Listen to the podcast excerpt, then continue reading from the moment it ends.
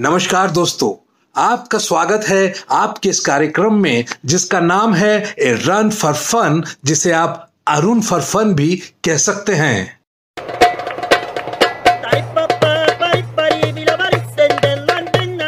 अभी अभी प्रेमियों का पवित्र त्योहार वैलेंटाइन डे बीता है। आइए बात करते हैं इसी पवित्र वैलेंटाइन डे की। वैसे मैं आपको बता दूँ कि इस बार हमने, यानी कि ए रन फॉर फन वालों ने आपके लिए पूरे एक सप्ताह हवन किया, ताकि आपको आपका मनपसंद वैलेंटाइन मिल सके।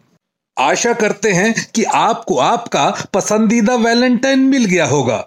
लेकिन अगर आपको अभी भी आपका वैलेंटाइन नहीं मिला है तो आप मान जाइए कि आपका जन्म इस धरती पर केवल मत गणना की खातिर हुआ है, वैलेंटाइन डे मनाने की खातिर नहीं। अच्छा ये बताइए कि अगर कुंवारे लोग वैलेंटाइन डे मनाते हैं तो शादीशुदा लोग क्या मनाते हैं? शादीशुदा लोग बेलेंटाइन डे मनाते हैं, और क्या?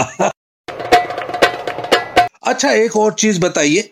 शादी से पूर्व लड़का और लड़की एक दूसरे को लाल गुलाब देकर वैलेंटाइन डे मनाते हैं, और शादी के बाद पति और पत्नी एक दूसरे को सफ़ेद गुलाब देकर वैलेंटाइन डे मनाते हैं। बताइए ऐसा क्यों? ऐसा इसलिए क्योंकि शादी के बाद गृहस्थ जीवन में प्रेम से ज़्यादा शांति की ज़रूरत होती है। एक और चीज़ बताऊँ। शादी से पूर्व प्रेमी युगल कई तरह के डेज़ भी मनाते हैं।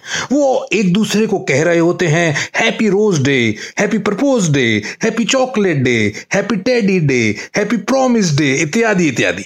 पर शादी के बाद जब धरातल पर आ जाते हैं तो वो ये सब डेज़ भूल जाते हैं और पति पत्नी एक दूसरे से कह रहे होते हैं कि टिफ़िन दे, चाय दे, रुमाल दे, कंबल दे, सोने दे, जीने दे।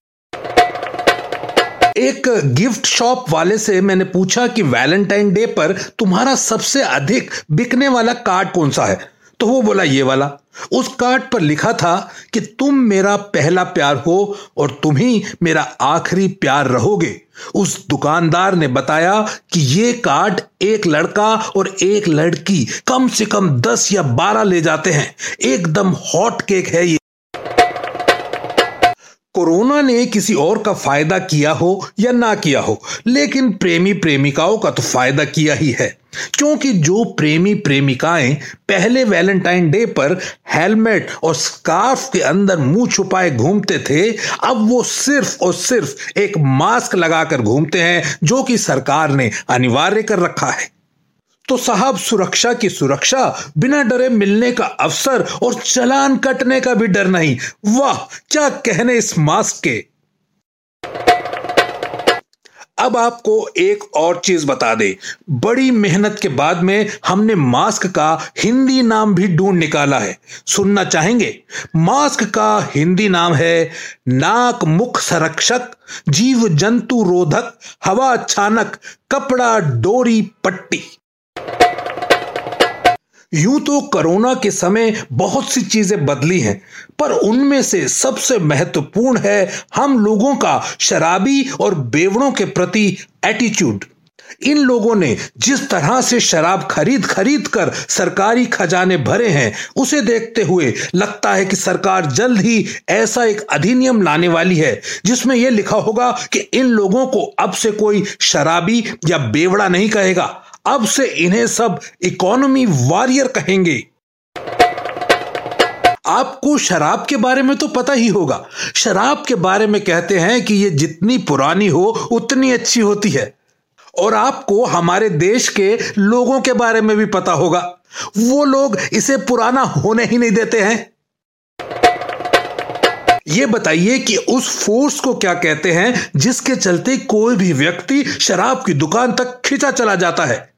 उस फोर्स को कहते हैं दारुत्वाकर्षण। वैसे जिस घर में शराब पी जाती है, वहाँ थोड़ा बहुत झगड़ा तो होता ही है। अगर आपके घर में भी ऐसा होता है तो ए रन फॉर फन की आपको सलाह है कि आप पति और पत्नी संस्कृत सीख ले। क्योंकि अगर आपका झगड़ा भी होगा तो कम से कम पड़ोसियों को ऐसा लगेगा कि आपके घर में कोई पूजा चल रही है। बड़े दिनों से मैं हिंदी व्याकरण के संधि विच्छेद को लेकर बड़े ही कश्मकश में हूँ। आप ये बताइए कि विवाह शब्द में वाह छिपी है या आह छिपी है? जो भी इसका सही जवाब देगा, उसे हम अगली बार के रन फॉर फन में ज़रूर बुलाएँगे। तो दोस्तों, मौज लीजिए, मस्ती लीजिए, शराब महँगी लीजिए या सस्ती लीजिए। मिलते हैं अगली बार। तब तक के लिए गुड बाय, खुदा हाफिज, टाटा।